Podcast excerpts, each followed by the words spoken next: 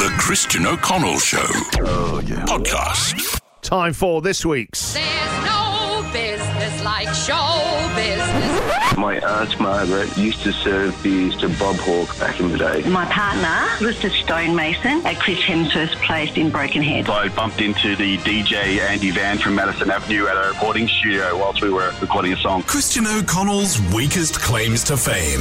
Ah, yes, of course. Frankenbox? Frankenbox. Yes, that's it from last week. All right, what is your weakest claim to fame? And as always, we always say no claim to fame is ever too weak. 9414 1043. Brian, my weakest claim to fame relates to Kylie, the most loved and famous Aussie of all. This is called to Brian, by the way. Uh, I never met Kylie nor anyone that knows her. Already we know this is weak, but when I was a postman back in the 90s, I uh, stamped a letter for her, returned to sender, as the Minogue family had vacated from their home in Surrey Hills. There was no forwarding address. It was a UK aerogram, probably from a neighbour's fan. I wish I could have done better. We all have regrets like that, Brian. Don't be so hard on yourself, Brian. That's one of my favourite ones of the year. Uh, Big Dan, Moonee Valley Racecourse at the Birdcage. Horses walking around the mounting yard. One of the horses walked straight past me and gave me a big tail whip right across the face. And it was the champion horse, number one in Australia, if not the world, Winx. Yes, I got whipped by Winx. Thank you, Big Dan. Uh, all right, let's go to the lines. James, good morning. Good morning, Christian. How you doing? I'm good, James. What's your weak claim to fame? Uh, my mum touched Iva Davies' butt from Icehouse. Wow, I mean that's amazing. You, you're uh, what a story. And uh, and your mum shared this with you. How did you find out about this uh, incredible event? Every time an Icehouse song comes on or any mention of Iva Davies, she gets all you know hot and flustered. Oh, I touched his butt. She'll make a gripping motion with her hand. Yes, you know now they're Oh, trying to yeah, stamp this every out of. AFL. You know this bum patting, but back in the day you could get away with it. And so, uh, how did she get that close? Was it like a meet and greet, but you just met his backside? Yeah, yeah, no, no, no. She was uh, front stage, and um, yeah, he's She had a long, like the uh, stage Inspector Gadget mechanical hand. Yeah, no, he's pretty much fallen on top of her into the crowd, and she's just giving him a Taking grab a and moment. squeeze and Oh. pushed on back in. All right, James. Thank you very much for your call. No worries, guys. Thank you. Cheers, mate. Uh, Yeppa. Yeah, mate. How are you? How are you? Yeah, very good. What's your uh, What's your weak claim to fame for us? Um, I stood next to the middle brother of Hanson during um, uh, Rufus Wainwright's uh, concert for half of it without realizing. And when did you realise? What was the key moment? Did someone come up to you and go, "Hang on a minute, are you the middle brother of Hanson?" No, so the deal was because Hanson was playing the week later. This was at the Zoo, um, and so he was on stage. I was working as a stagehand. Mhm. So for half the concert, we stood next to each other, and then after the concert had, had finished, and we were sort of packing down after the gig, um, the guitar tech, Rufus Wainwright's guitar tech, told me because we were playing a little game where we were trying to get songs stuck in each other's head, and I did MMMBop, and um, he was like, "Did you realize that you were standing next to the middle brother of Hanson?" And you had no idea. I had no idea. I was expecting like a little preteen with long hair, And and And yet, this but- was a fully grown man with uh, like a Wait, beard wait, and it, everything. would, it would be now. I mean, I mean, don't know if you're familiar with the aging process yet, but uh, Oh, you know what it's like. Yes, I get a shock when when kids my son's age Yeah. grow up, and um, yeah. and um, these uh, these were the shows that they did like at the zoo, weren't they? At Melbourne Zoo, there was a whole run of them actually. And Mm. Yeah, uh, Twilight sessions. Yeah. yeah, that's it. I always thought they were a great idea. Where were the animals? Were they allowed to watch? Were they peering through windows? Look, I had the same thought. Um, I didn't Mm. See you. any animals. Oh, what a Um, shame. So, uh, well, I don't know because it's really close to the lions. Um, Yeah, but I, give them the front row. You know, give the Lions just to, just to make it a bit more excitement. Everyone's a bit more nervous. You're not driving off a Yeah. mosh pit if there's a great big. li- Also, you don't want to be sat behind the line with that big old head of that main affair. I'm not telling him to you'd need- move. You'd need bigger punter barriers if you bring lions into the gig. Something to th- think about, isn't it? If we ever do try and make that happen. Uh, Absolutely, absolutely. Yeppa, I love this. Thank you very much for your call. Okay, one of my favourite ones. See ya. Bye bye now, The Christian O'Connell Show podcast. Anthony. Christian, uh, my weak claim to fame is I went to, in London 2016. I was at the Wax Museum. Oh yeah, Madame Um, Tussauds. Yeah, amazing. Madam Tussauds, correct? Yep. I saw Bendy Cumberbatch there. five minutes later, around the corner, um, I saw him at the at the London Zoo. Excuse me, um, pulling the pram out for his kids. So you saw the wax one at the museum or the real one? Well, I saw both in the space of five minutes. So you saw waxy uh, Benny Boy Cumberbatch at the uh, Waxwork Museum, Mandatory Swords, and then you saw the real human form, London Zoo, which is only about five minutes away. E- Exactly. Yeah. Well, um, it was almost like a Doctor Strange in real life, but uh, yeah, no, it was, it was interesting. Anyway, Yeah. And uh, what were the, what uh, animals was he? It's like a zoo theme this morning. What uh, animals was he checking out at London Zoo with the pram?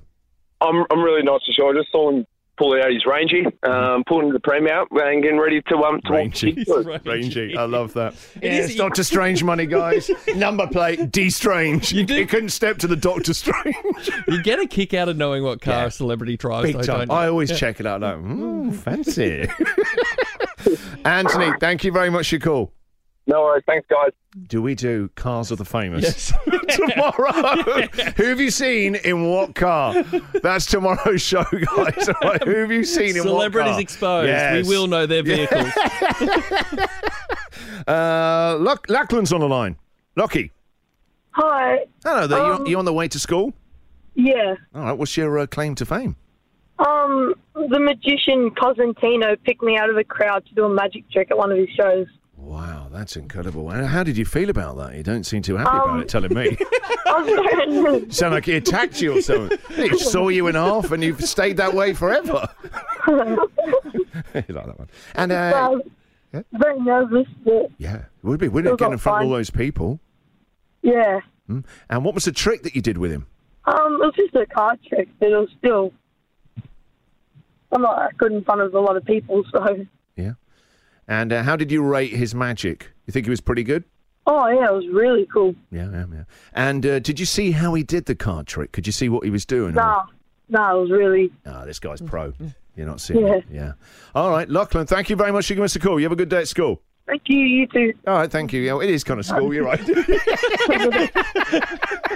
uh, Kylie, good morning. Good morning, Christian. My weakest claim to fame was I was conceived in Dougie Hawkins' wife's parents' bed. I don't know what is it. Is it the bed that's the famous thing in this story? now, Dougie Hawkins is obviously a legend of the game, Footscray and uh, Fitzroy. But so just just to remind us again of this, it's like Antiques Roadshow now. Um, what's the connection to Dougie Hawkins? Because Um, my parents used to babysit his wife when his when their parents went out. Mm. So you know they got put the child, you know, his wife to bed, and they went to bed themselves and conceived myself. Hang on a minute, I just need to the- confuse the wife- the wife's a wasn't- child in You the don't story. babysit wives. That's a very different job. You know, some, it's a start-up business I'm trying to organise at the moment. I will babysit your wife. Tuck them into bed at night. Don't you worry. You stay out all night. Do you mean his children? No, I think it's the wife as when she was a baby, Oh, before right. she was married to Dougie I Hawkins. used use the word wife. I mean, we were looking for the word baby. An actual woman being put in a cot. Who knows? Maybe it's a thing. Let's not look for that. All right, this is amazing, guys. It's amazing. So it's possible Dougie Hawkins has never even seen the bed. Possibly not. No. It's certified Yes. weak. Yes, it is 100%. Kylie, we'll send you a prize. That's uh, exactly what this uh, feature is all about every Wednesday. Thank you very much. Thank you. Have a good day. Christian. Hello. hello. Good morning. The Christian O'Connell Show. Podcast. Last few calls for your uh, this week's weakest claim to fame. Thank you very much for all the texts and calls coming through. If you couldn't get through this morning, you can email me for next week, christian at christianoconnell.com.au. Tom, good morning. Hi, Christian. Tom, what's your uh, weak claim to fame for us? Uh, well, I'm a massive fan of the police. I was uh, a massive fan of the police back in the day, and I was um, I was actually washing the dishes for the police. I washed the, the dishes for the, band, some of the band. It was Andy Simon and, and Stewart Copeland. Yep. And uh, where was this? But around their house, they just dragged you in off the street or something. Yeah, you're a fan, but Or you come and wash our tour. plates. Yeah, their official plate washer. and it's uh, guy. Uh, we've just had lasagna as well, and that really sticks to the plate. So I don't see any of those little bits left on this plate. You kind of left it hanging, Tom, like we'd all go, oh, yes, that makes sense. A Okay. well-known story we get on this feature: the plate washers to the stars. Tom, how how come you're washing their plates? Well, it was my first job. I was like just turned 17. I was working in London, um, um, down Brompton Road, and um, in a restaurant. I was uh, at night time, uh, all night, and um, open all night. And I was washing the dishes, and a massive fan of the police. And I saw them through the. It was an open kitchen. I saw them. So I cut the apron. I just took the apron off because I, I, I just, you know, I, I was such a big fan. I, I ran out there and to their table and had to grab the serviette and ask for his autograph. I went up to Andy Summer, and he he cursed me out and just told me to get lost. Oh dear, Yeah, that's no. horrible to hit that. Dear, oh dear, what the plate's dirty still, or they're sticklers for uh, sticklers for those clean plates, aren't they? Like get back out there. Are the plates done? Then maybe an autograph. All right, Tom, thank you very much for your call. No worries. Bye bye now. The way he was telling that it was like someone who's like uh, been kidnapped by someone for a couple of years and traumatized by it. I got the they made him a slave or something?